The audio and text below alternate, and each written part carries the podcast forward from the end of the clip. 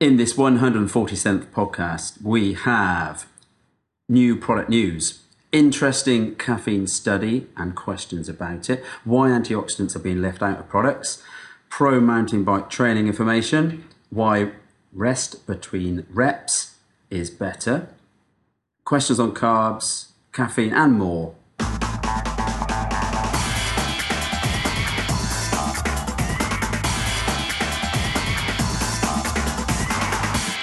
Welcome to the 10th year of Coach Joe Beer Multisport podcast for triathletes, duathletes, sportive riders, road racers, time trialists, runners, mountain bikers, and fitness enthusiasts.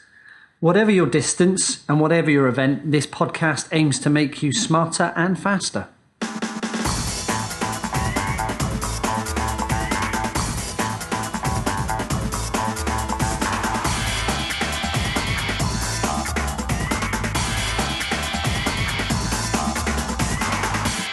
We are supported by Nopinz suppliers of cycling, running, triathlon, duathlon, aero clothing, custom club kit, innovators of the Speed Pocket, the Speed Belt, in association with Aero Coach, the ATS trip system. Visit nopinz.com. Also supported by and currently in southforkracing.co.uk for all, absolutely all of your biking needs with great brands such as Scott, Infocrank, Garmin, GoPro, Powerbar, Continental, Tacx, lightweight, you name it, most of it's here. Over to you. You are? My name's Martin Crocker, I'm 38, and uh, my favourite subject is uh, mostly drinking, mostly eating, and sometimes riding my bike. Brilliant. Okay. So, a slightly different start to the podcast. We are in beautiful, sunny July ish. It will be by next week. Don't worry, it will be. When this goes out, it'll be a heat wave. So, this is the 147th episode. Keep ticking them off. Keep ticking them off. We've had a couple of reviews since last time. Firstly, I'd like to read out one from DJ Keltec, who put us a review on iTunes on the 28th of June. Short, sweet, and to the point. He said, Brilliant podcast and gave us five stars, so thank you very much for that. But he also said, Fantastic training tips and advice. Keep it up. Short and to the point. So that's all you need. This next one, you can read it, and I know it wasn't you that put it, even though it looks like it might be. But there you go. If you want to read up the next one, So this one's from Martin uh, four four six two. Uh, it says, "Fantastic podcast for anyone with an interest in endurance sports.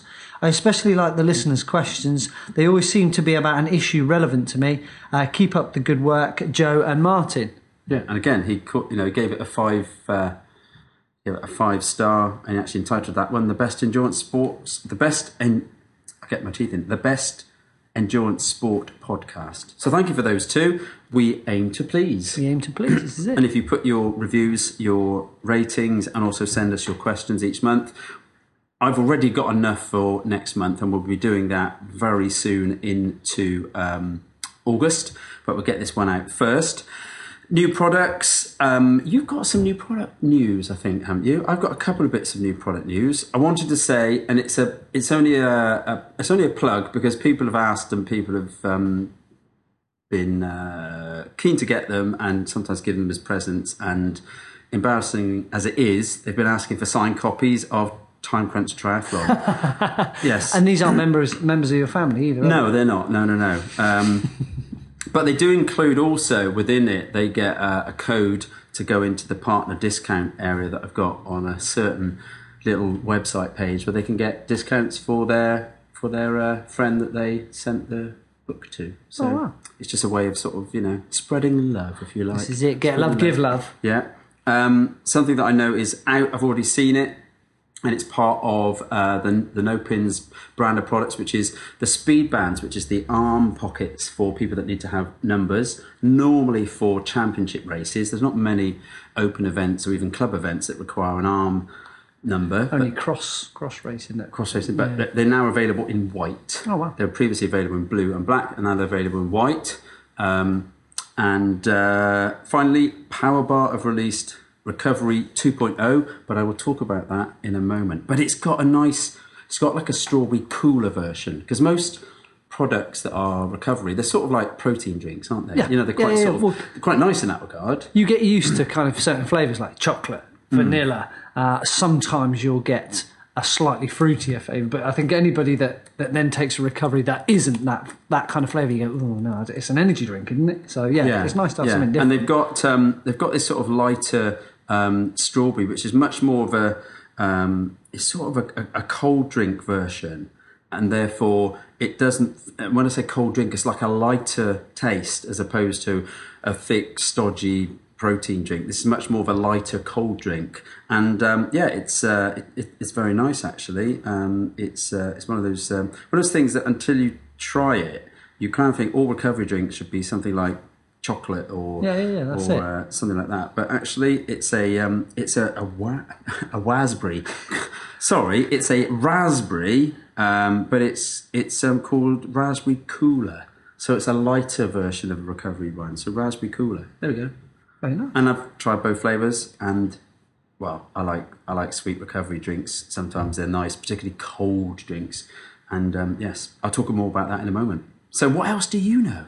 Um, well, believe it or not, I'm actually sat here today with a list. I know you were making notes. But no one can read it apart from me. It's That's more good. like hieroglyphics. But there Yeah. you go. Um, so a few little things. Um, something that we've spoke a little bit about is the SRAM ETAP, uh, Yes. especially the TT versions. Yes. Which, if you haven't seen it work, then you have missed out on something. It's fantastic, especially what we call the blip systems as well. So basically, you've got um, little pads that, that that kind of do your upshifts and your downshifts, completely wireless. Right. They just the just the pads. So explain that to people because that means you haven't got the plug-in plastic like a like a normal um, you know Dura-Ace or Tegra Di2. You've actually just got a pad that you stick anywhere you want. Yeah, um, you you have to have a central control box. So they they they themselves have to plug into a central control box, but that control box can be at the end of the handlebars. Then that's it. Right, That's right. the only cables that you kind of. So it's a thin wire that goes. So they're not actually totally wireless. They they've got a wire to a box To a sender, effectively. Which I guess over time we're going to see all these things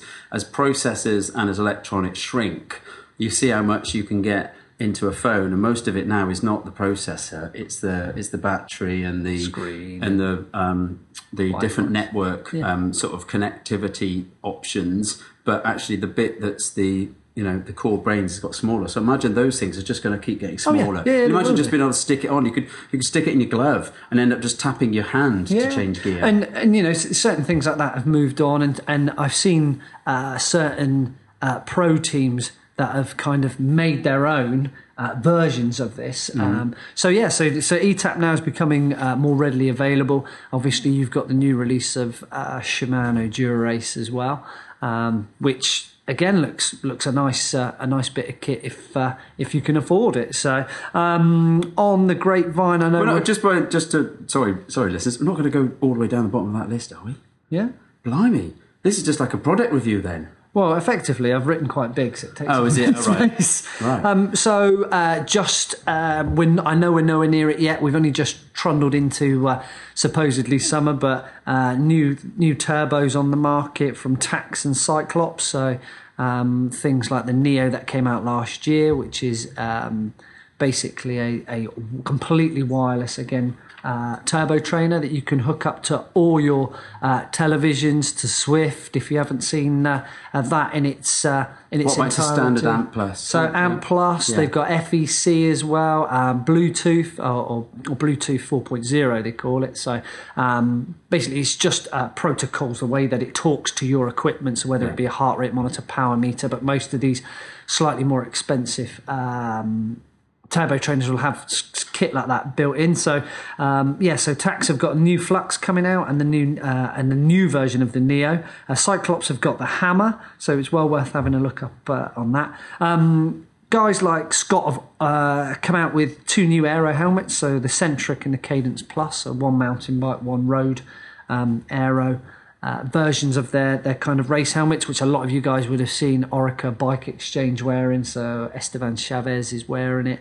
Um, people like Nino Schurter, um, Jenny Rissveds, you know those guys have worn them onto their world uh, world champs win uh, last weekend. That's I think right, yeah, that was yeah.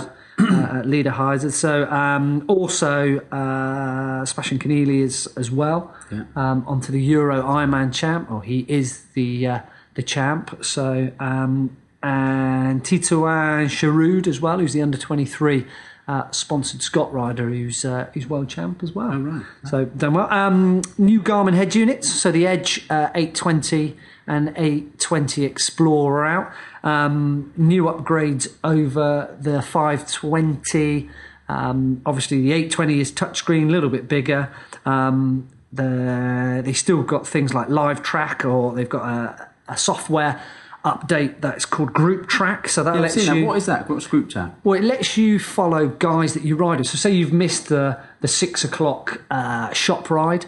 Basically, if you've got your smartphone in your pocket, they're all signed up to it with their smartphones. You can find in real time where they've gone, which way they're going, um, and then play catch up pretty much. So it's quite a clever, uh, quite a clever piece of uh, piece of kit. So if you're not there, you've missed the ride. Sorry. Forget yeah, it. yeah, Forget it. yeah. You're late. Gone are the days where you're going right. Well, Should we we normally wait 10 go- minutes or five minutes? You're gone. Yeah, that's it. Yeah. So you're clipped in by six o'clock and you're gone. Yeah, that's it. And, and um, also, it still has uh, um, the live track on it, so you know you can uh, your loved ones can follow you if you need to. The the best thing that they've done at the minute is they've built in an incident detector, so it's Yes. got an accelerometer, uh, accelerometer in it. Yeah. Um, so if you have a sudden stop or it um, it triggers the alarm built into the head unit, that will actually send a message to your next of kin. So sounds- probably, it probably worked for Richie Porte yesterday then. Well, uh, well, yeah, he yeah, had a sudden yeah. deceleration. Yeah, that's it. Yeah, yeah. So that will then send a text message to uh, your contact, uh, whoever that be. Plus, it has your This medical. might be the team car. Yeah, that's it. And it, might, it also has your medical uh, uh, info on there as well, which is good. And silly little things like built-in uh, ambient light sensor, so it obviously turns the head unit down,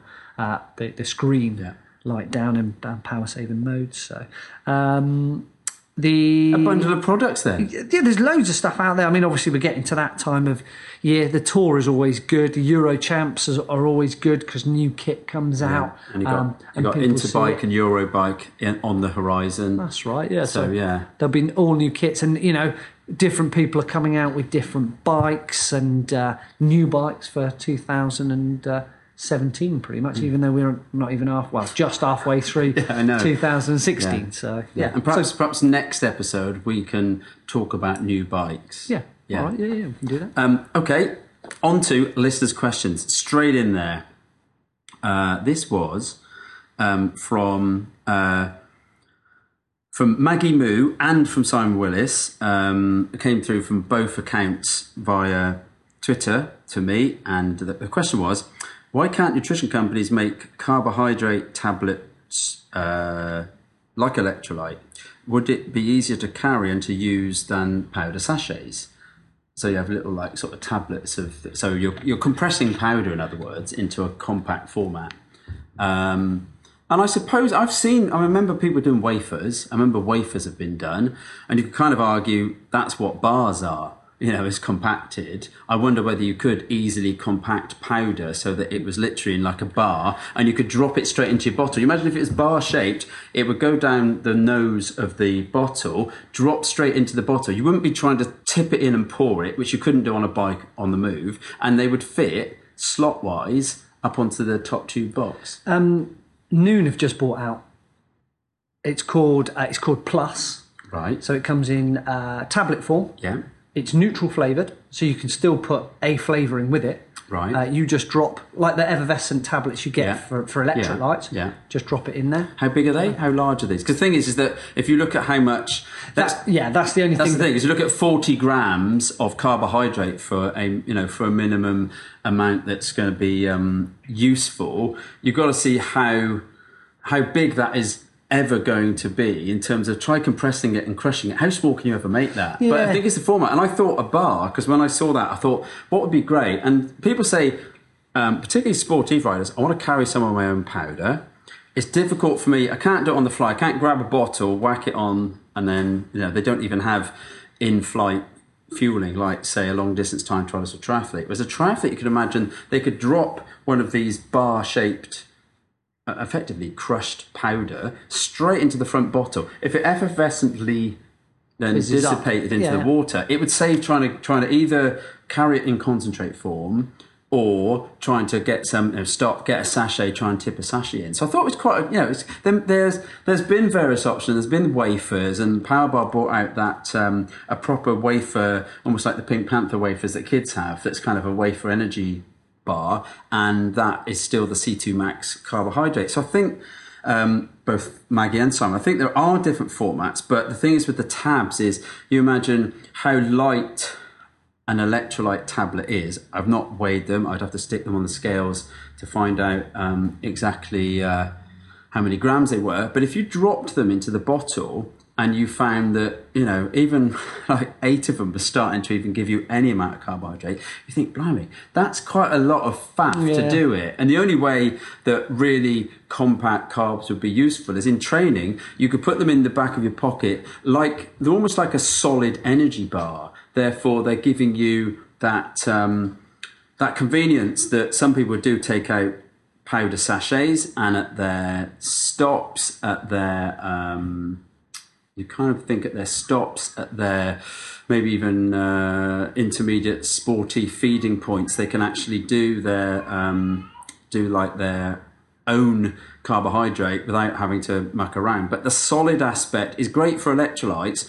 because you don't need many of them, and therefore a small electrolyte tab has a lot of a lot of um, benefits, whereas a small electrolyte tab in carbohydrate terms is quite small. There's not a lot of carbohydrate in there. Well, the Nuun tabs, I think, of 11 grams of carbohydrate per tab. Yeah. Okay. So, So- four, possibly five, is starting to you know that's that's probably easier to carry if they're in a tube in your back pocket or in your top tube bento box. Um, but then I I suppose it's horses for courses. Some people don't like that texture of gels. So go to solids, maybe go to these um, solid. Uh, I guess that's a new format. Again, it's like a solid energy powder. It's effectively a powder, con- you know, crushed and made easier. Because how do you find 40 grams as opposed to 50 grams in a sachet. That's a very difficult thing. Whereas if you say, well, each of these is 10, 11 grams, you drop in six, say, right, that's my 60 grams. Now, whether that's super convenient or not is, is by the by, but it, I suppose it is a different option. And that's quite, that's quite timely that they've asked the question because I didn't know that. Well, the, funny enough, I was only talking to um, uh, to a rep yesterday,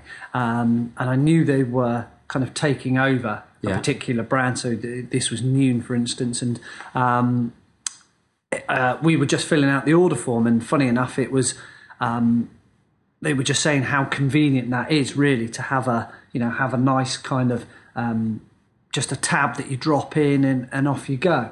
So um, so yeah, but uh, with 11 grams in there, you know, you're kind of you'll be looking at like you said, you know, dropping three or four of those Yeah. into a. I don't know whether they're so effervescent. Obviously, pop the, the the lid out if you don't kind of let it breathe. So, but yeah, the, the, the timing's perfect. And everyone should, should realize that there, there are all these increments of different products, different flavors, different companies, different carb mixtures. You've got things like Vitargo, which is um, potato-based protein, which for some people is is amazing because they, they react to corn or they don't realize they react till they go to a different thing. So you've got that, you've got the different like um, glucose fructose like the, the power bar type formats, and then you've got, you know, energy bars, gels, um, and sachets galore. And if you can't find something in that and your standard off the supermarket shelf energy drink, some of the real food type options, out there, there's carb options for you, but you've got to do a bit of experimentation, and sometimes that means getting it a bit wrong. And sometimes you eat stuff and go, God, I wouldn't want that again. Or people going, Eureka, I've just found this awesome flavour.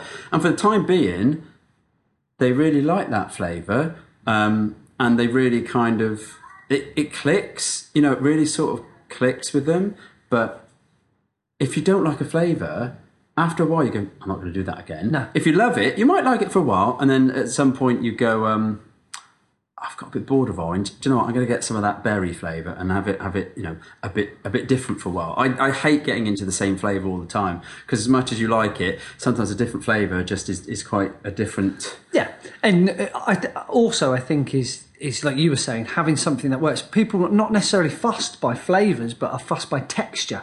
Texture is the biggest kind of uh, off-putter, I think, of, of people kind of trying different nutrition. So it's like gels, really. People don't like the texture of gels. Um, I think Joe would probably agree with me. We've been using gels for so long that now I couldn't even tell you what flavour they are. Really, it's just a case of kind of ripping the top off Yeah. of the packet. And boshing it down, as we say, and then you know what it does. It kind of it And helps it's, you and out. it's not gourmet food, and I sometimes I, I, hate, are I hate to right, say this. I hate to say this. Sometimes, like, just get on with it. I mean, you're not out there trying to work out what's the, you know, what's the most, um, you know, holistic carbohydrate option you've got. Sometimes you just got to get it down, and sometimes you perhaps don't ideally um, have the, you know, the perfect flavour, the perfect product, but you just sort of. Um, you just get on with it. Hmm. And then other times you want a specific one, nice, you know, this cola flavor or this blackcurrant flavor or whatever. It's um, it's it's just horses for courses. Hmm. So it's a good question because it, it throws up. Yeah, what about the um, what about the options for um, you know for solid carbohydrate, which is a quite a good question. Hmm. Anyway, on to the next one. Uh, caffeine, and this was there was three separate parts to this because firstly. Um, Martin Reeder sent in one said, Joe, I've read about the benefits of caffeine before exercise. Is there any data about benefits uh, slash dose during a session or a race? At the same time, um, Rob Watkinson sent in via email and he said, Hi, I have a question for the podcast. I believe you have some new caffeine research, so may be relevant. I generally have no more than three coffees a week. Uh, not that I don't like it, I love it, but more to enjoy the ergogenic benefits of key training sessions or races, so not to become too reliant. The rest of the time, I drink green tea, often decaf. My question is if I had more coffee, say before all hard training sessions, would my pre race coffee benefits be nullified by the more habitual use? The real hard sessions feel so much better first thing in the morning post coffee. Maybe that's because I don't drink too much though. By the way, the coffee I do have is good stuff, ground by myself uh, for stove top or fresh press. Thanks. Thanks. And again, that was Rob. And I won't do the third one just yet.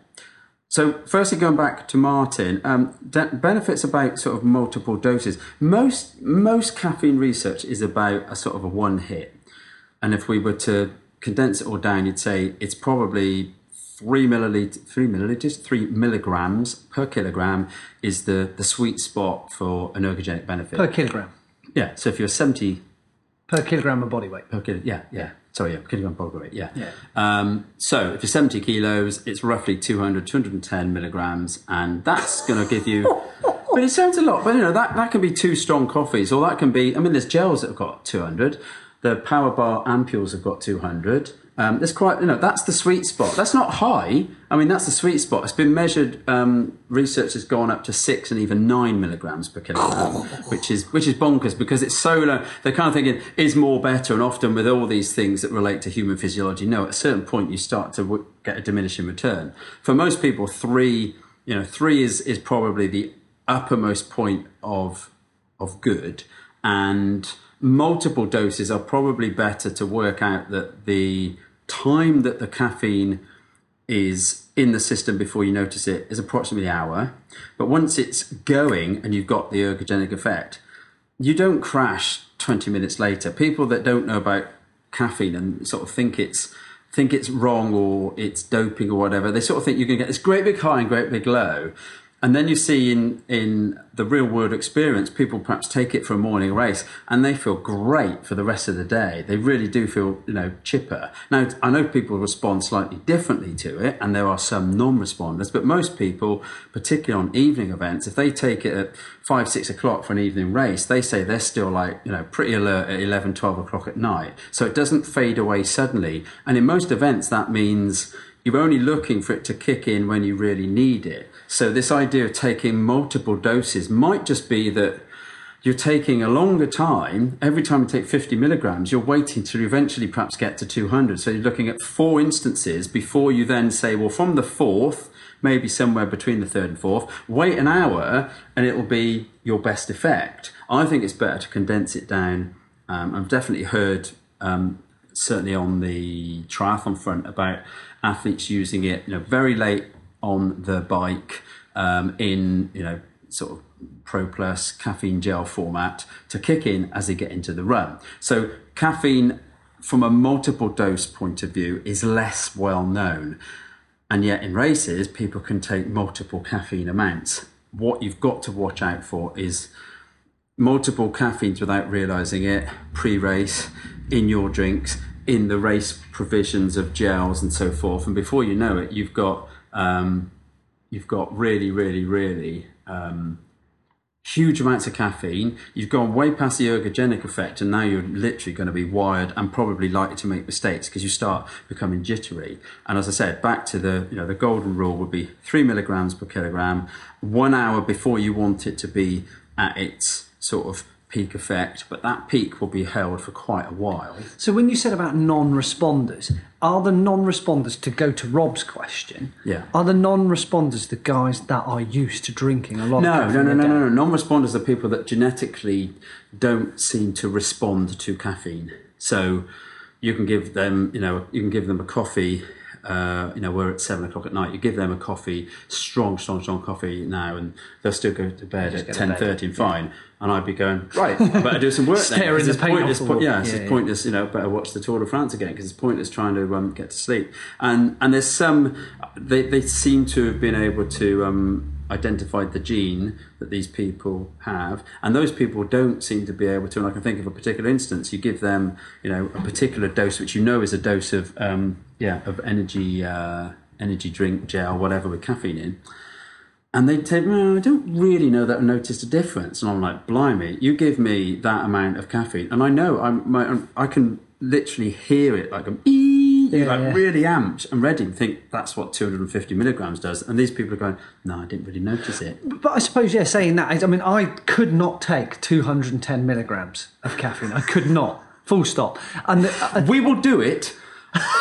and we will record it. We will give you 210 next time and see whether we can last more than 10 minutes. You'll be going, it's bad enough. I'll say it's bad enough. I gabble on, but Yeah. with that, I, I mean, for instance, how much is in a can of Red Bull? Uh, depending on the size, it's roughly 100. Right. Okay. Yeah, roughly.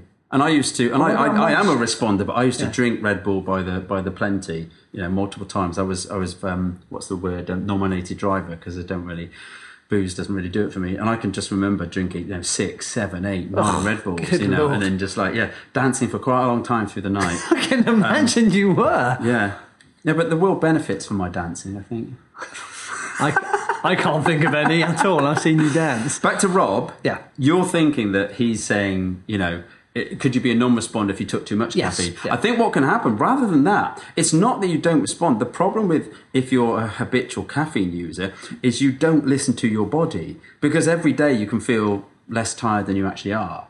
I see what you're saying. Yeah. I, yeah. So it's not that you like a masking effect. yeah, it masks fatigue, and you can basically get adrenal overload. And then you take the caffeine away from them, and they literally just crumble and go, "God, I can't do it. I can't do it." And we all like caffeine. It is still, you know, at the coffee level, it is still quite, um, quite addictive. And to say, right, I'm going to be off of it for a while, you know, takes quite a bit of. Um, and I think you're what two weeks, are you? Two and a half, actually. Two and a half Not that weeks, I'm counting, two and a half. And why? Just out of interest, um, why?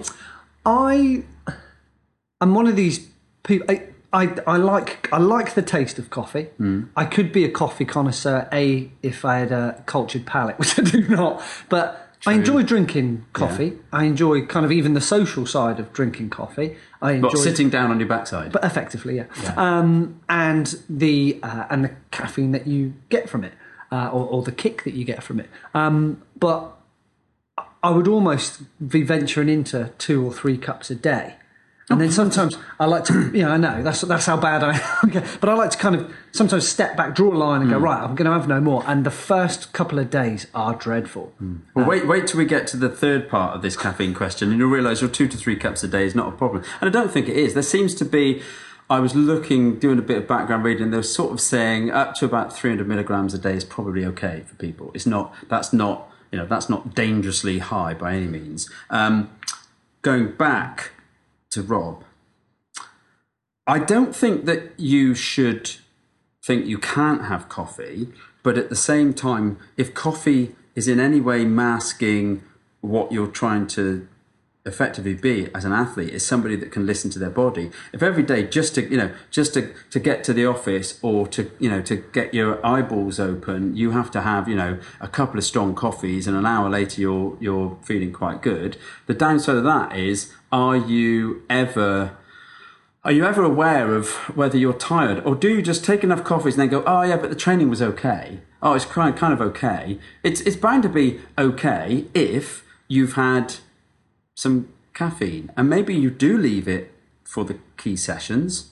um, and the races where you need it. But I think if every day, if every day you have to have anything apart from you know food, oxygen, water. I mean, you know, in most cases, something where every day say you wouldn't say, oh, every day I've got to eat ice cream, or every day I've, I've definitely got to have an apple. I mean, that's great if you're an apple grower because the phrase you know apple day gets doctor away probably means people buy more apples, but it's not proven you need an apple a day. And with coffee, if you have it, I've seen it with athletes, it grows and it gets more and more. And you say to them, tell me how much you've had, and they're quite surprised. And we move on to part three now because this is an athlete and this is this Uh, is like somebody. with Rob. I, I never really, th- a lot of, obviously yourself. I never really thought about it masking kind of fatigue. Hmm. Yeah. So you know, I, I think would would you say then when people, if people have to have a strong coffee to do a session, it might be worth sometimes take it backing down from that and just saying, well, do you need the coffee to Hmm. do the session? Or does the session warrant having the coffee? Yeah, Or and, the al- and caffeine? at the same time, is it just no? Can you go to decaf? Can you actually have decaf and go? It's actually the taste. The taste triggers the response. The response Yeah. is I've got to do training, and that you know, walking into a swimming pool smelling chlorine goes, all right, I'm swimming. Um, you don't smell chlorine when you get on your bike. It may be the same with the coffee. You smell the coffee, go, all right, yeah, I've got to do that turbo session. I've got to go to the track or whatever. It may it may be a you know almost a, a Pavlovian response. Coffee equals hard training, and that's fine. But like you say, is it that you really need it just to get yourself up to higher quality? Um, there was one piece of research which I draw out of my um, uh, sports science memory, which is there was some studies done when they tried to really fatigue people and get their glycogen very low, and um, what they found was the benefit of using caffeine was that when somebody was really tired and glycogen deficit, they could actually push hard despite being that tired. Now that might that might be useful. It might be great that uh, you're tired, you're glycogen depleted, you're three days into uh, you know multiple sportive, or you've got this big block on a training camp, and you need to you need to basically mask the fact you're tired. And if you use that and you notice that in effect you are you know able to do a quality session that wouldn't have happened without coffee. That's okay. But if every session warrants you've got to have coffee i don't think that's a good thing. I really don't think. And the next one was um uh was ian. And he- said i've cut down my coffee from 10 to 15 cups per day to 2 When I have these two cups back to back, I can feel the effects of the caffeine within minutes. One heat teaspoon of gold blend per cup. Okay. Um, which is probably around 100 grams. Um, I know the quantity of caffeine is variable, so I need to switch to that brand that you use as it's a measured dose. And that brand that I use is um, True Start Coffee. So you've got a set little scoop in there. The scoop um, is exactly. Um, uh, 100 milligrams plus or minus a, a small amount, so you know how much you're getting. Um, and then Ian says, but what physiological effect is it having apart from giving me a buzz and making me pee? um, I've heard you should take it an hour before, but if I can feel the effects within a few minutes, would I be better delaying its consumption or saving it for the last push in my Ironman? Uh, perhaps the last hour of the marathon. Um, how, how will it affect hydration? Uh, I really don't want to stop. Um, uh, I'm yet to master having a pee whilst running, so you know it's easier to do it on the bike, but I don't want to escalate that on the, on the run. Um, I'm sure there's a gel that has 300 milligrams of caffeine, but can't seem to track it down. Um, so the next best is the Power Bar, 200 milligrams. Would I be better taking two of these combined with carbs as opposed to necking the, the magic black bottles? Um, what you know, what do I do with my caffeine? So you know, this is somebody that likes his caffeine. This is somebody that uses caffeine. This is somebody that's massively cut back on his caffeine.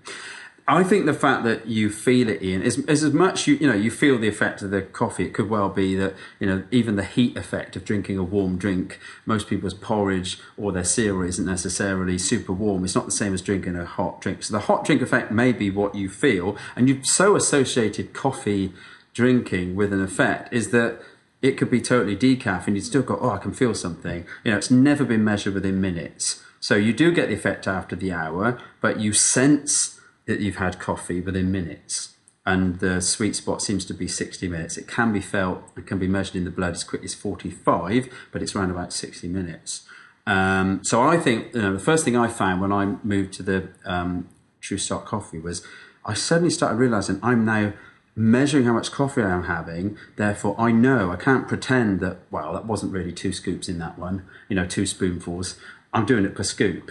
And a bit like in energy bottles, I know how many scoops I've put in. I can't pretend and do like the one for luck type thing. You know, you measure it. If you're going to measure it, then measure it. If you don't care about how much caffeine you have, then just, you know, have as much as possible. And, and I think Ian's coming from that group of people that sort of realize they take a lot of coffee, they like the effect caffeine does, but how are they going to use it? And, and coming back to um, what we said earlier, you leave it for when you want it the most. So to leave it to the last hour of the marathon on an Ironman, be it the last climb of a sportive, be it you know the third of three laps of a mountain bike race, is probably a bit late. I think you want it to kick in so that it's definitely working for the bit you know you're going to have to start pushing harder, and that often isn't waiting to say, oh, that'll just be for the last hour. Particularly in an Ironman where you don't know where that last hour is going to be. You know, you might take it and then find. Um, you're either quicker or it takes a while to go into the system. So there's trial and error, and there's certainly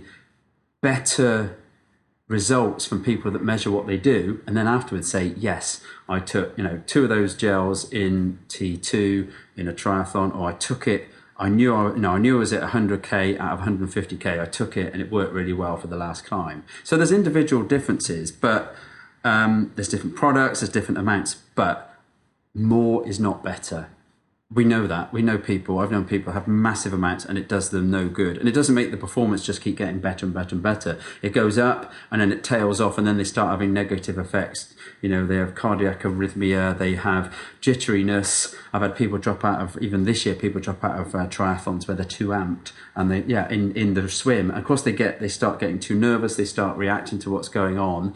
And you want to use it to, to push you when you need to be pushed and therefore you might not on race morning always get up and have a coffee like you would if you're going to work. You wait and say, I want my coffee or my caffeine rather later on in the day.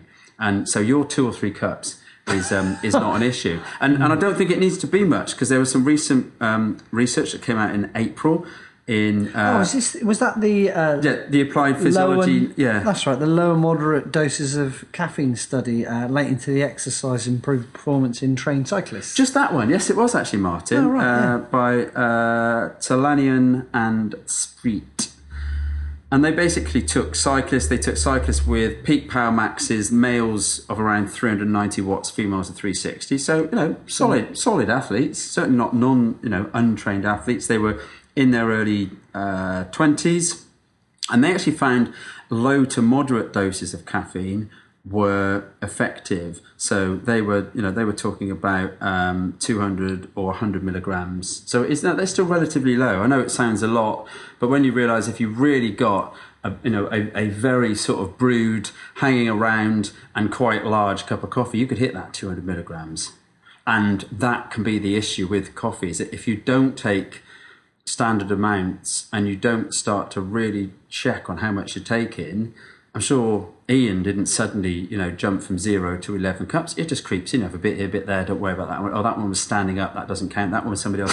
Standing that, up. that, that one somebody bought me, oh, that doesn't count either. Oh, I needed that one just because I was thirsty and had another. And oh, yeah, I forgot about the, you know, the, the kind of uh, energy drink that had it and that gel I had at the end of the swim that had it. And then it just, it just builds and builds and builds. Um, but this, this study actually found that um, both doses of caffeine delivered um, late into this, they did exercise and then did a time trial performance. Both of them actually were better than a placebo. Um, the moderate dose improved performance greater than the low dose. So they found that actually this 200 milligrams was a bit better than 100 milligrams. And again, for these people that were um, about 70 kilos, they were 69 kilos to 64 kilos respectively, male, female. That was around three milligrams per kilo, and they got a better effect. Whereas when they just had 100 milligrams, they didn't have, they had an effect. It was better than not having um, any caffeine, but the better was to have the next extent. But they don't normally go above that and say, what if we just keep in more, more, more? Because it seems to be this sweet spot and this probably this palatability for most people to say, look, 200 milligrams is okay. What I'd love to hear is how did these people feel afterwards? You know, did some people say, oh, I, I had a horrible day for the rest of the day. I was really nervous. I, you know, I, I, I backed my car into somebody's car because I was so jittery. I, I couldn't concentrate because there were there are always negative effects to supplements that at some point you say that is not effective for you and we need to therefore reconsider the dose. But certainly 200 in the study that came out um, which I didn't know you'd read actually. So it's really good that you're up on the uh, research. Yeah. Um, Yeah. Um, so, so with, going back to people that need to sound, sound like drug pushers, going back to experiment with the amount Yeah. that they do. Would you say the best way to do it is at a training race, or during training, or just try uh, try the 200 milligrams if you it's really difficult isn't it because if, if someone isn't training if someone for the first time is is trying caffeine then maybe it's best to like you said start with a low to moderate dose before but It you know, depends on whether you want to. We shouldn't. We shouldn't sort of say, "Oh, um, uh,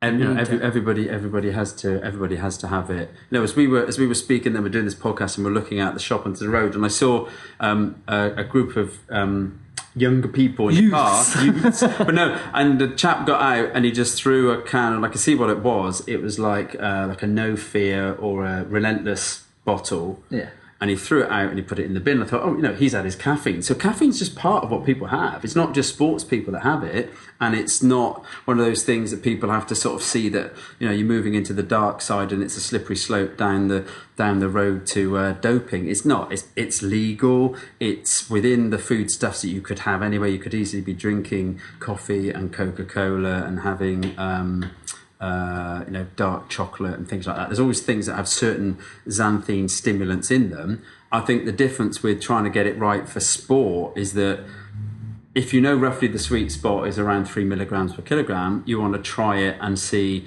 with and without, do you personally notice the effect? Amidst all the noise of, you know, the, the build up to that session, how you felt and so forth, most people do have an effect. Probably one out of 10, maybe two out of 10 sometimes will be non responders and they don't really see the benefit. But if they're taking a gel and it's got caffeine, well, they get the effect of the gel, but they won't get the effect of the caffeine bit. And I think that's where nutrition and um, writing things down, you know, writing it down and saying, well, you know, people that I coach have, they have a race plan for their fueling and also for their caffeine timing. Uh, and particularly one to make sure he doesn't have too much caffeine because we once had an experience of way too much caffeine. And then you realize, do you know what? There is so much caffeine in all these products. It's very possible to um, to sort of race overdose on it and find that you've gone beyond what is good for your performance. And if you write it down, some people say, I just need one you know, one or possibly two gels. I need 100 to 150 milligrams, and bam, I've got it. And if we looked at it, it was only what a couple of years ago, maybe three years ago at most, that most gels only had 50 milligrams in. That was it. There was 50 and that was it. Then we started to go up and you started to see the hundreds. Now we're starting to see the 200s. And I'm sure um, Ian said about he, he spotted one um, and he saw one and it had 300 milligrams in it. Lord. And you kind of think, you know what? You know, 300 milligrams. If you're an 80 kilo person, okay, that's about three and a half milligrams per kilogram of body weight. Okay, but that's still, you know, that's like taking, you know, four very strong or two very, very strong coffees, maybe four moderately strong coffees. Um, back to back and then sort of thinking, blimey, I'd be absolutely amped on that. And we don't want more is better. We want to educate people about, look, the sweet spot is probably here. You are better as one of the previous people that they all asked about caffeine at the same time, which was which was quite fortunate. But to not always have it all the time, to have a day off coffee and be able to control your caffeine, because if you cannot get by without caffeine, then you've kind of become addicted because anything that you cannot say no i won't have that today if you can't say well today i won't have a drink or today i won't have ice cream or today um, I, uh, I, I, I won't sit on Minecraft and play six hours of it or whatever. If you can't do something for a day or two, then you're probably addicted to it. And with caffeine, it's a very slippery slope. People say, "Oh yeah, I love loads of coffee." And I remember the first time I used the um, the True Start coffee, and I had one said, right, I'm going to have just 100 milligrams today. And I came in here to do, I think it was a fit or a max test or something. And it was really difficult because the first question was, Do you want a coffee, Joe? And I kind of went, No, I'm just watching my coffee. And I thought, you know what? If I, if I'd said yes, that would have been another one. Probably another one before the end of the morning. That's up to three coffees.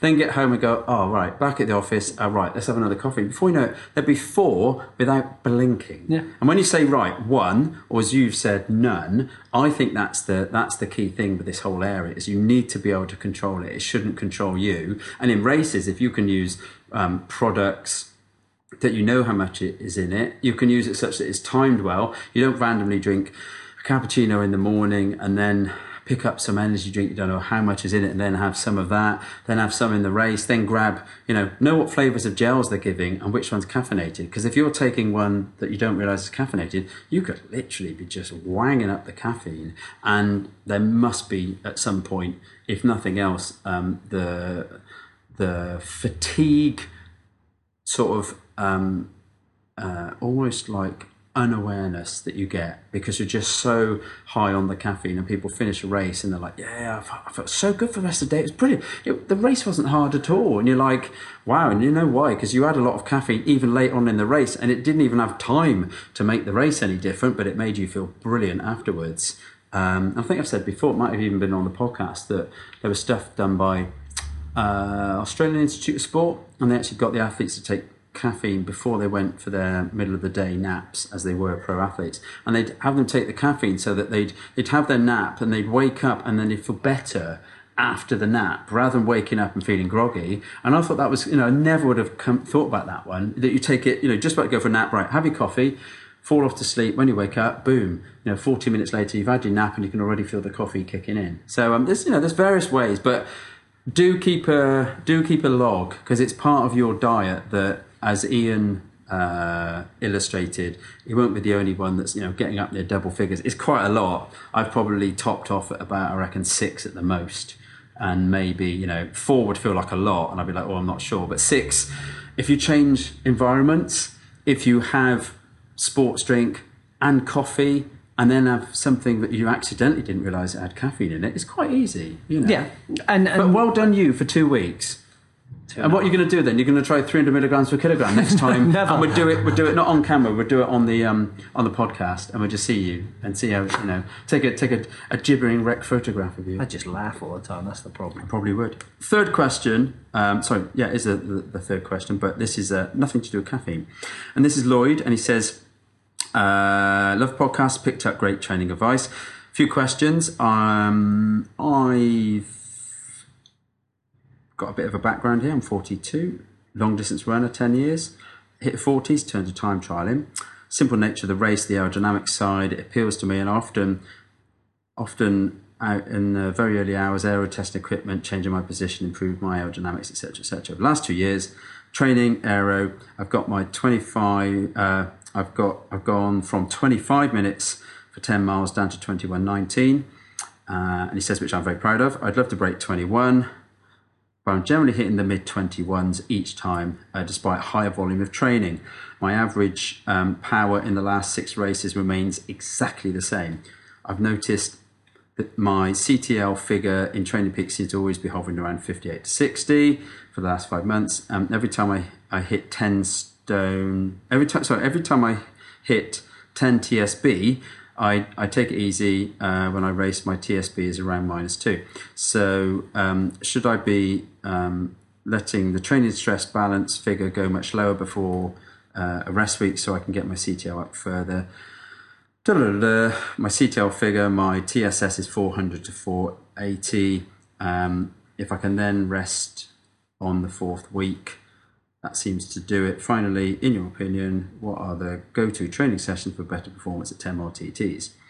Now, there are lots of numbers, and it is worth people going off to look at the various um, definitions because you've got training stress score, you've got CTL. I was gonna say, if we- CTL, CTL is 42 day average of the training stress score.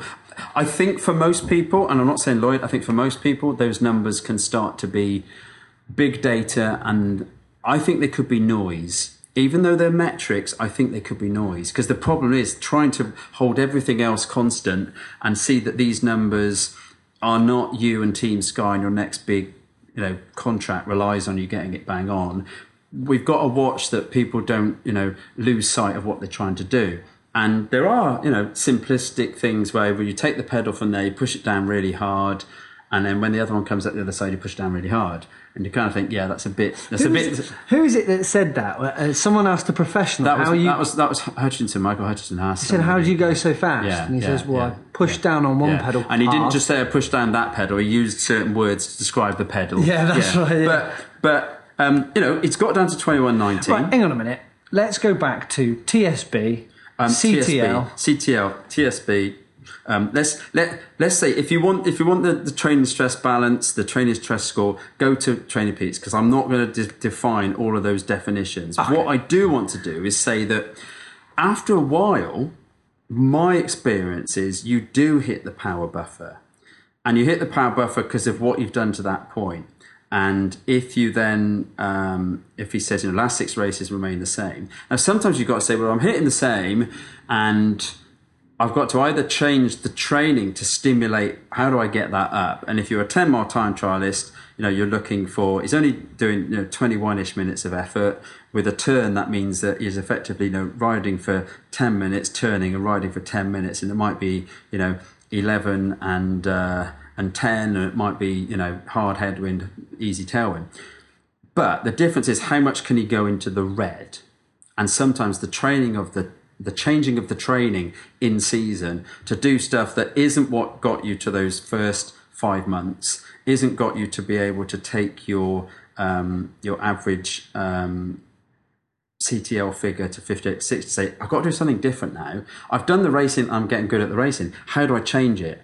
And I think you work on taking yourself into the higher red zone because you're not an Ironman athlete that has to be a diesel. You're not a sportive rider that has to work on their body mass to try and get the you know the most out of their climbing and their pacing. You're just trying to take yourself into the red sometimes for short periods into rough surfaces, inclines, headwinds, and then being able to almost back off but not quite. So you're going in and out of that lactate buildup, most of the time being you know probably in or balancing the lactate balance. So you need to do something that really punches that system and makes you capable of not just riding at your average power, but being very good at going above it. Because you can do your average power, you've done it, you know, five races, six races on the trot. And it's a bit like the uh, peak power test that people do. You know, they come back, they try and do another one, same numbers. And I think there's, for want of a of a harsh but realistic um, scenario for most people. There's just a glass ceiling and you can't push it up. You can get very close to it and you can sometimes push right onto it like you've never have before, but it doesn't just keep going upwards. And you've done your aerodynamics and hopefully you're you're clued up as to um, other uh, areas of uh, reduction of drag in the you know the tires and those things are probably as I've said to people the tires the the skin suits the helmets the chain lubricants, you know, all that stuff is evolving far faster than you are. And you get to the point where there's no more in the engine. Very good riders, going back to you know Michael Hutchinson, what was it? His second, his second row, uh, second time trial. Yes, he'd been a rower, but his second time trial, he broke 20 minutes for 10 miles because he had the engine and he was trained in rowing. And rowing transfer to cycling is very, uh, is very good. But not everybody can do the 400 plus watts that he does for 10 miles and therefore you're at a point where you know do you break yourself and then say oh i used to do that but you know after eight rides bashing my head against the wall doing you know um, be interesting to know um, what uh, what power he's putting out. Probably to get a 21 i don't know on a i'd have thought on a faster course you might be um, as low as 290 or so depending on how big lloyd is. And on a you know on an average course you might be having to do you know 330. So he's maybe in a 40 watt window there, what he's got to do, which is quite solid for club rider. 21's a solid for club rider. That puts you probably, you know, unless you've got um, one of the strongest clubs in the country, you're probably in the top handful of people. If you go to very quick courses, some of them with lots of traffic, it, you know, times drop and drop. So it's worth measuring yourself on average power because if you go average power to a fast course, you're going to be finishing quicker than you have before. And then you realize I could have put out more power because I'm now working for less time, so I can put out more power. Yeah. So with um, we we have spoken about this before. This I think this was last year. Um, we were speaking about cutting it down to its bare bones, kind of the information that you need to gather from it, um, and the information you do gather from it. Um, how do you then improve having got that? But like you were saying with Lloyd, maybe it's worth doing the training sessions that involve him going harder into the red, Yeah. and then like you said, being able to recover or come Yeah. back from it, and, 10, and- 10 without seconds losing. 10 seconds at a very significant power without knowing his numbers i don't know but 10 seconds into a, a significant area 20 seconds just backing off to threshold then 10 seconds into that significant area backing off so you're actually learning how to manage the the lactate and also the the sort of i think it's as much the mental ability to go I could push into a place that I didn't quite know. Most of our PBs are within our grasp. If we're in the, you know, we're in good health, we're, we're fairly, um, we're fairly fit. We are knowing that the trend of races has been going well. You can't pull a PB out of nowhere if you, if the, as I see it, the performance trajectory is showing that you're not really on it this year. If you're not really on it this year, don't think there's any magic bullets that oh, I really, I really need to do it. He's been getting, as he said, he's dropped down to 21s. He's had consistent um, races, but he's now hit that buffer and sometimes mid-season i get people to you know pull away from races for one or two weeks and go back to base building get fresh again because every time you go out and race remember this time trialist might be racing at least once or twice a week and, and not just racing oh it's quite a good hard quality turbo session. They're racing to get every last second out which is different to saying oh yeah but i'm a triathlete and every week we do this kind of you know we do this track session which is different. This is racing. This is this is effectively multiple weekly Efforts. tries. Yeah. and sometimes you know it's the right course it's the right night so you absolutely smash it. But at a point peak comes Seb Coe said five weeks for peak form and that was it. This peak window ability and then it's gone. And if you keep hammering yourself after that fifth week you're then trying to you know literally get the same watts out and it's getting harder and harder. And eventually people just crack. You know you are not a machine. You can't just set yourself to 340 watts this week and say deliver 340 watts machine and it doesn't happen. So i think there might be and by the time this comes out, it's August. It may it may be too late in this instance, but even then, people have backed off and said, you know what, I'm going to just back off. Then I'm going to use the latter part of August into the what would be open uh, only events in September, and I'm going to hit the rides. But I'm going to know that I've kind of had this refresher of being focused because you can deliver low 21s, you can deliver the power, but you're looking for that extra bit. And now that means, can you just eke out that 10 watts, 20 seconds, boom, you're down to a 2059. And that's what it is, it's 10 watts. But 10 watts takes a real, you know, back to the back to the caffeine, back to the I am really gonna rinse myself out. And I don't care if that means I don't want to race for two weeks. This is the one I've got to do. But you've got to get that form, you've got to get the motivation, and you've got to get the day to be um, you know, air pressure comes into air temperature, traffic flow, cleanness of turn that you don't get slowed up or anything like that. That you know, there's a there's a lot of factors that mean that there's some things that you don't you don't necessarily have in your control. And if your power wanes a bit, and I only had a conversation today, and this chap saying, "Yeah, I'm getting goodish times, but the, the power's just starting to wane." And So, right, we need to do this, this, and this. And you, you know, you you acknowledge that they've done quite a lot of racing. Time trialists do compared to other sports, they do because you know there's at least one, sometimes two races a week. Sometimes I've had people do three races a week, and you can deliver it because there's not the muscle damage. There's a sense that you can actually do a race one day, two days later get a PB because you've you know you're you're working at eighty percent of max. Even when people think they've worked hard, it's doable on repeated days. And sometimes what you need to do is go into the next one knowing that you haven't emptied yourself for multiple weeks and think, how am I going to do this all over again? You've actually gone, blimey, I took a bit of a respite, mixed a couple of different sessions like these 10, 20s, and felt like I'm ready. Yeah, I'm ready to push hard. And I don't and I don't think that is is as rare as people think. There's often with time trialing people that already, you know, March, definitely they're already racing. So they've gone March, April, May, June, we're now July. Some of them have been racing five months. They're not still on an upward trend after five months. That's the thing as Yeah. well, isn't it? You know, people for you know people for Ironman, for half Ironman, for sporties. You have this block, and then you recover, block and recover. And to do that, with a time trialist, you've, you've really got to get them on side to know that it's okay to back off and not race for a while. And actually, you know, peak, peak, peak, peak, peak, and then say, I don't care how good your form is then, that's the peak. If you know from the peak you're having to not race for 10 days, then you give best Give at a bit that more. peak. Yeah. Whereas if you go, oh, if that one don't go right, that's okay, I've got another one four days later. You always are edging your bets to the next race. Whereas if you aim for the peak, okay, what happens if, you know, if it's not ideal? Well, that's sometimes what happens. You can't guarantee the weather. It can be that your key event's cancelled. That's, that's planning. Planning, you know, planning prevents piss poor performance, possibly. And if you don't get it right, well, at least you've worked out how to get yourself to that point. If you do brilliant power, but you don't get the time, and he does a power PB, but he says that you know the day wasn't great, but I got a power PB. You've at least got the principle of how to do it, and then you say, but if I reach a peak, when you get to a peak, what happens the other side? Well, mountaineers get to a peak and they come back down, and you've got to do that. You can't say, I'm going to hold, I'm going to hold, I'm going to hold, and it sounds like Lloyd's hit that hit that point that he's still delivering PBs, but he's not. You you can't keep doing the same old trick. Eventually, you've got to back off. And he said about you know the the go to sessions. I mean, some of your some of your go to training sessions are your last race because you can't hit everyone full blast, and sometimes you try slightly different tactics.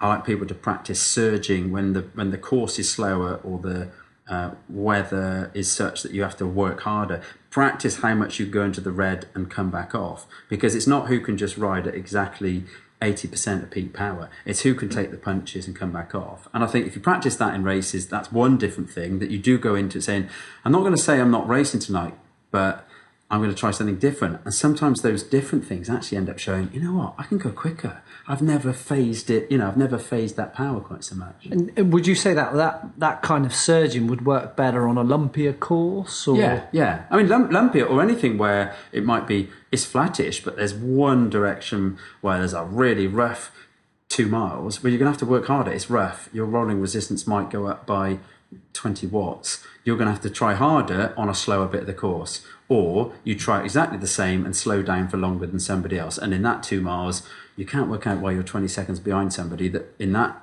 part went harder. So it might be the surface, it might be the incline, it might be the, the wind direction. You've got to practice going above average and how much most people it's 10%, it might be it might be more if it's a last ditch effort to the line, and it might be considerably more if they know that they've got a 20 mile an hour headwind and they're just about to go home very, very quickly. They can work very hard. But I think, you know, the go to sessions, sometimes it's the sessions you like doing, but it's one less rep. So instead of doing, you know, six lots of, of four minutes, you say, right, four lots of four, but I'm going to go up five watts and I'm going to make it so it really. The thing with intervals is how much muscle you stimulate. And if you've got power, just to eke it up a bit more, even if it's for less time, if you do it for three minutes instead of four, you've still got a fair amount of time under stress there. And if it's five watts higher than you normally do, you're just showing your legs there's a little bit more there. Um, and I, and I think there's, there's there's personal favourites I have, and some people like them, and some people tweak them. But I think you've probably done enough training. What you've got to do is let your your body and brain just have a bit of a respite. Not be scared that if you take a week out of racing, you're going to lose anything. And look if there are bits that maybe you can reward yourself with. Uh, I don't know whether Lloyd's got trip socks. If you've got overshoes but you haven't got trip socks, well, trip socks might be five ish watts. Well, there's 10 seconds. And if you're rewarding yourself for all your hard work, why not think, I'm going to go 10 seconds quicker with this? I've just got to try another 10 seconds harder with my legs, which is only five watts. And you kind of, you know, if he isn't going faster and he hasn't done the training, don't don't throw loads of money at a problem that actually needs to go into preparing better next year. If you're going well and there's just two two things, the input you can put in and the, the, the drag and everything that the bike has, if you can trim the drag of you and the bike, but still put in slightly more input, you might go faster. And you're almost rewarding yourself to say, well, I haven't done this, this is more aero, perhaps I can therefore go quicker. But it'd be good to hear back from you, Lloyd. And yeah, get um, get a 2059. That's my aim is to get a 20. I just need to uh, need to get on some fast courses. Because it does come down to that when you've got a certain amount of power. Well, you need to get some trip socks. I've got the aero covered, don't worry. um, there was uh, there, there was there was something you were going to tell me about, weren't you? Did you have some kind of? Huh? No. Okay. I've, I've, I've used all my You ammo. used all your ammo. I Used all my ammo there, And again, this and this this leads on actually, and I didn't do it deliberately, it's accidentally, about um, and you probably rest this the the short interset rest blunts resistance exercise induced increases. You must have read that one. I think so. What's Yeah. that? What's that come through from? Um, it's come through from experimental physiology. That's the one. That's the one, yeah. Um, Signed up so many. and that uh, basically is to do with the protein synthesis and the signaling within the muscle. So what, what type of um, what type of things does the does the training do to signal back to the body and to affect the protein synthesis? And it, and they basically they asked a question. They said, you know, if you do shorter rest between sets of resistance gym training, does it promote um, superior hormone effects? So does it aid like the um, testosterone effect you get from training? And does it affect the acute anabolic response that you get compared to doing longer rest? So which is actually better? Which gives your body the better session? And uh, they they actually demonstrated the short rest. So this was just one minute between the sets and it was moderate and uh, moderate intensity but highish volume and they found that the actual anabolic response was was not as good okay so despite you had if you like a superior um, uh, hormone environment it was better to have the longer rest because the longer rest actually gave a better um, signaling and i think when you look at the interval training that's been done with regards to, say, cycle ergometer research in gym in um, gyms in labs, they again say it's more important what you do in the effort itself than whether you do it quickly a minute later or three minutes later. That that can change how much lactate, or in this case, how much testosterone is affected um, at that point in time. It can it can sort of change that, but actually, you're trying to signal as much to the muscle work wise to say adapt to that. And the more that you can make it adapt, that's the point of training. The point of training isn't to put yourself into into you know a lactate overload or or to say, well, that was hard, I didn't have enough rest. It's actually to say, get the quality work done Quality over quantity. quality over quantity. So even if it does take you longer to do that session because you've got more interset rest, and you say, "Oh, I normally do you know three minute intervals and a minute off," the minute off is probably not um, not not useful. There might be some modest intervals where the minute off just allows you to compose yourself and then do it again. But we're not on about, you know, and you could argue they could almost take the minute away and be doing it continuously. I'm on about resistance training or intervals where you're working really pretty hard and you want to then go and repeat it again. If you want to repeat it again and keep the quality up, and this comes back to Lloyd, you want to give yourself nice long rests. Don't don't you know look at the sprinter mentality. Don't worry about taking ten minutes to come back to do your next sprint. And maybe in the time crunched way that we do it, people just want to do very sort of you know oh it's, it's I just want to get rid of the rest bit because it's it's a waste of time. The rest as much mentally allows you to then push the muscle harder. And that's what you're doing, pushing the muscle harder. You're not trying to see, oh, mentally, can I do it with only 60 seconds rest? You can do it, and you won't know at that time without saying retrospectively, you know what, when I do shorter rests, I can't quite do as much wattage. And the important thing is, whether it's wattage or weight in the gym, you want to keep that quality up, not cram it all together and end up never really recovering between the reps. And that's the advantage also with having things like power meters. Um, just the fact that you can see if you do it on feel, it could because you've had a minute's rest, it may feel like it was the same intensity as the as the interval you've done before, um, but you could be way down on your power. Yeah. Um, so not necessarily. I, guess you're saying, Joe, is, is not to focus, or uh, the study shows, is not to focus on how long the gap between the the interval or, or the exercise is. It's the quality at which you do that exercise. Yeah, yeah. And with that resistance training, they said that with short rest, um, it it reduced the um, protein synthesis during the early period after the exercise compared to the five minute lot that had. Uh, so you're better to go for longer rest and let the body do its um, utmost to fully signal the effect than to cram it together and then to reduce that signal. You're trying to create a signal. When we talk about um, uh, the training effects, you, you're trying to get the you know the genes to signal to one another. You're not what you're not trying to do is to um, is to say, oh, I got it done in less time. Now, if somebody's using some of the various stress score type software, if you put it in a smaller amount of time, it looks like you've done more work because you've kind of crammed more into the activity bit drops. So the time and work done per time looks like you've done better session, but you haven't.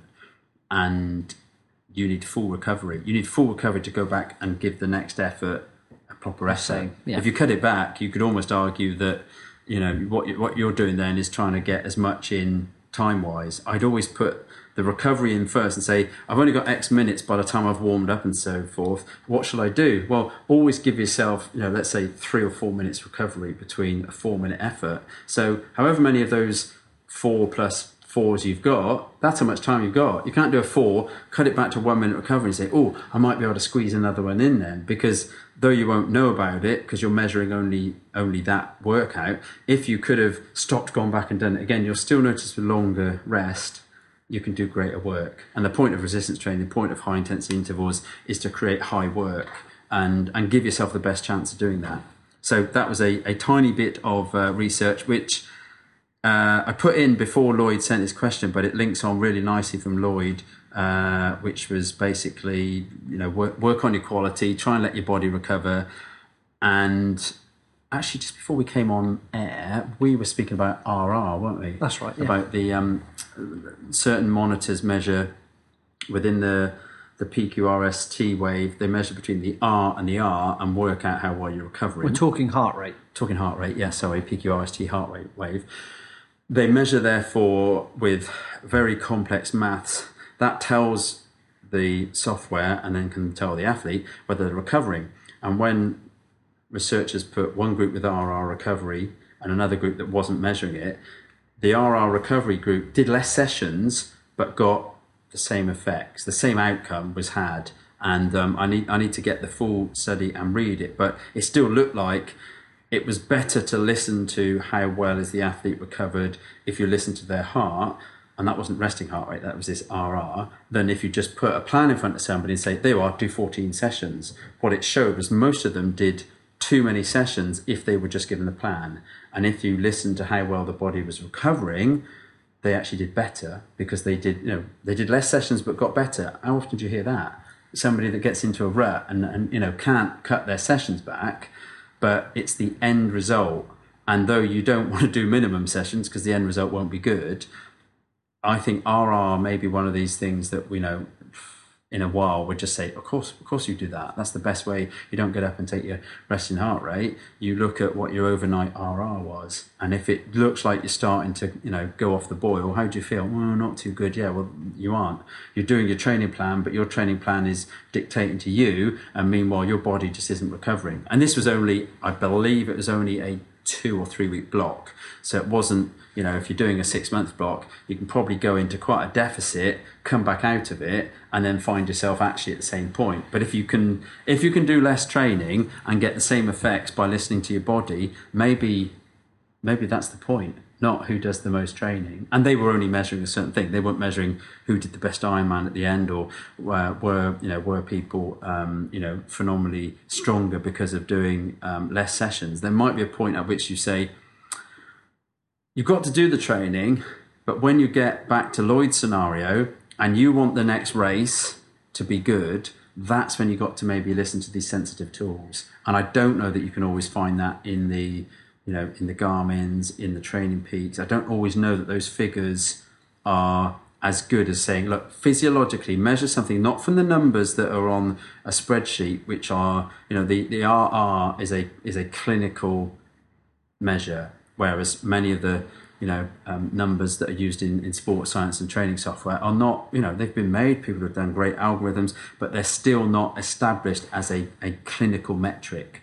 The rr which Polar have actually done for quite a while is one of those robust ways of looking at it. And quite interesting that they did less but they got uh, they got better effects. It didn't quite get the same VO2 increase, though it wasn't too significant, but they got, if you like, more fitness out of it, not necessarily just the VO2 change. The actual fitness tests were better done on less sessions.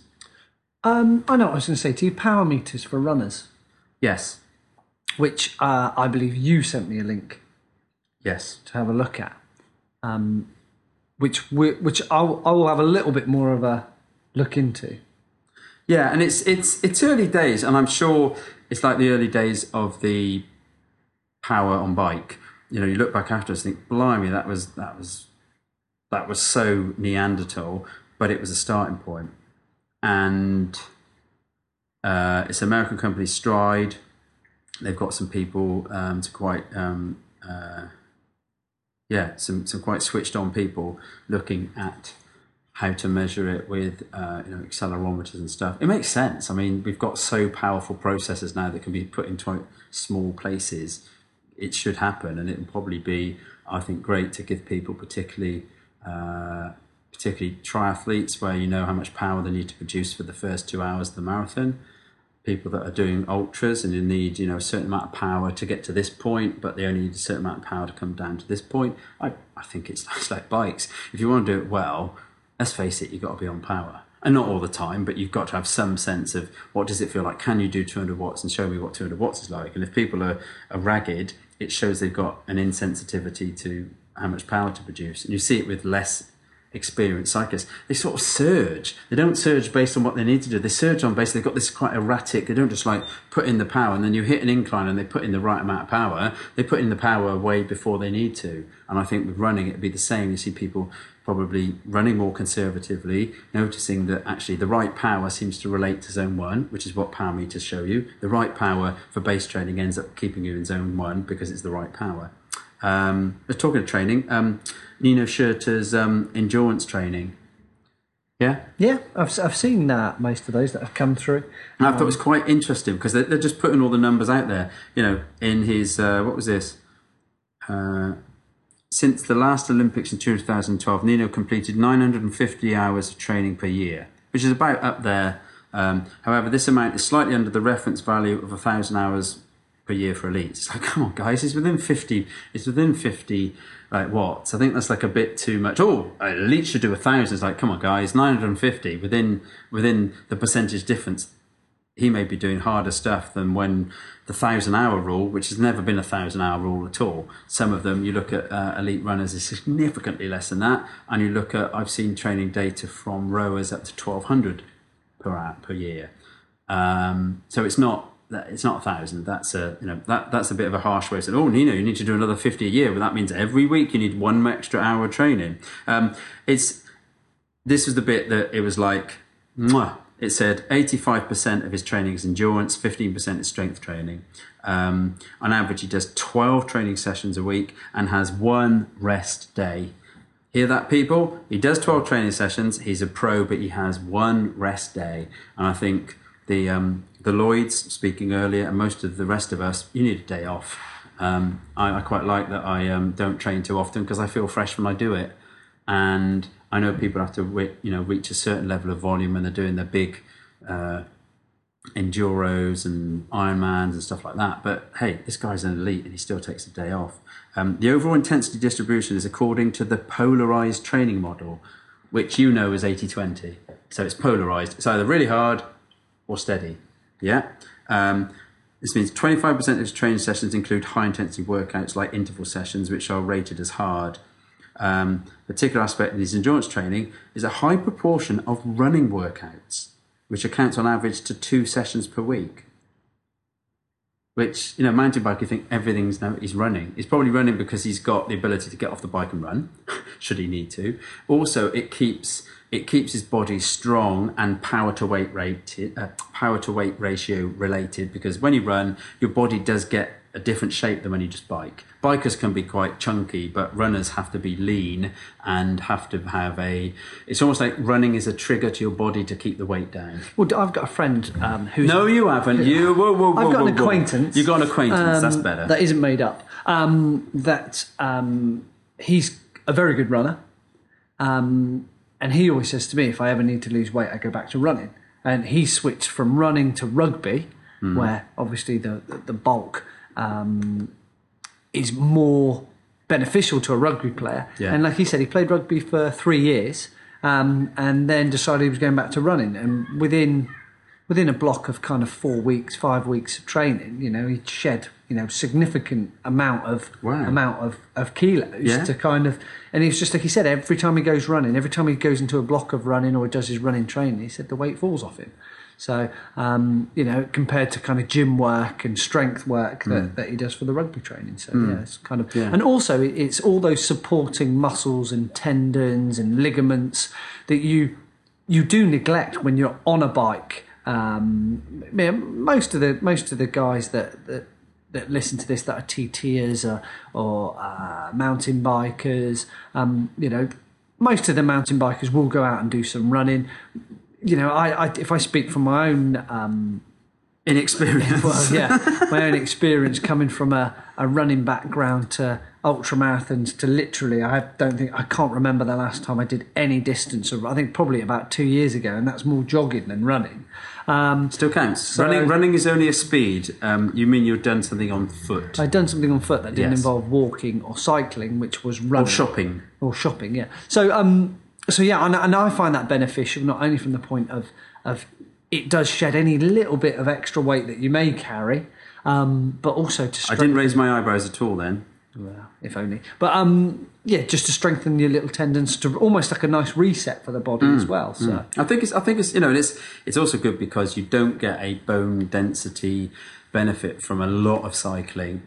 Off road you do because you do get jolts through the body that can help to uh, keep the bone mineral density up. But if people just ride a bike and they're literally they're like astronauts because they're not hitting the floor. They're literally floating along. It's great for your economy. You can get you get huge distances, but you have to not for performance for health. You have to have some kind of other thing. And I always feel like even if I'm in a bit of a of a bikey mode, I still like to do you know one if I'm lucky two runs a week, and they're not long, but it just resets your muscles and they feel great. And you get on the bike and you can push a bit harder because your legs have gone ah that's easy compared to running, but it also is that hey this is healthy. You know we, we've done running for a lot longer than we've done biking. Biking is great for transport and, and for speed, but running is really good for keeping you. And it's and um, running, I should say, on foot. So if you you know jogging, plodding, walking, hiking, you know, just getting out on foot is great. And even if it's you know with the dogs or running alongside the you know kids on their little bikes or whatever, you know, there's just a way to just integrate a little bit of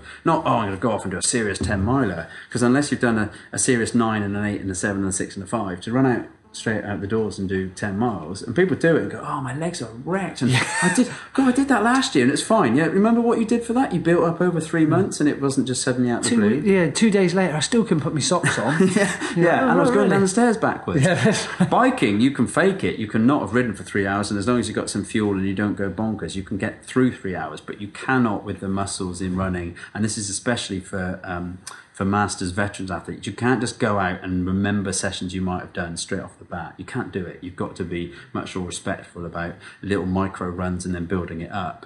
And uh, you know, Nino, just to see even some of those stats, it all falls into yeah, he's doing about about a thousand hours. He's doing uh, mostly endurance and some strength. Most of his uh, endurance work is low intensity with a small amount of high intensity. So he's a 75 25 person within that. He, he does some running, which helps him off road, is great. Just like confirms the boxes for people to tick. If you if you want to, you can just put on um, just uh, type into YouTube uh, into the search, just put Nino Schurter training, um, and it'll come up with a load of his YouTube YouTube videos. It's well worth a watch actually. Okay. Last two bits, and then we'll do our goodbyes. Last two bits. I said about the Recovery 2.0. Interestingly, at PowerBar's Recovery 2.0, they said, um, and this was in the spiel that's out on the internet, so you can read it for yourself. It gives the, the breakdown of the, the whey protein, the natural flavors, etc. But it says, um, you won't find any antioxidant vitamins in this shake, as recent study results suggest they might hinder your body's training adaptations. And for most people, you know, antioxidants are, oh, I need to whack down loads of them. No, they've taken the antioxidants out because you should be looking for your your vegetables, your fruits, your salads, your you know greens, etc., to be the place where you get your vitamins.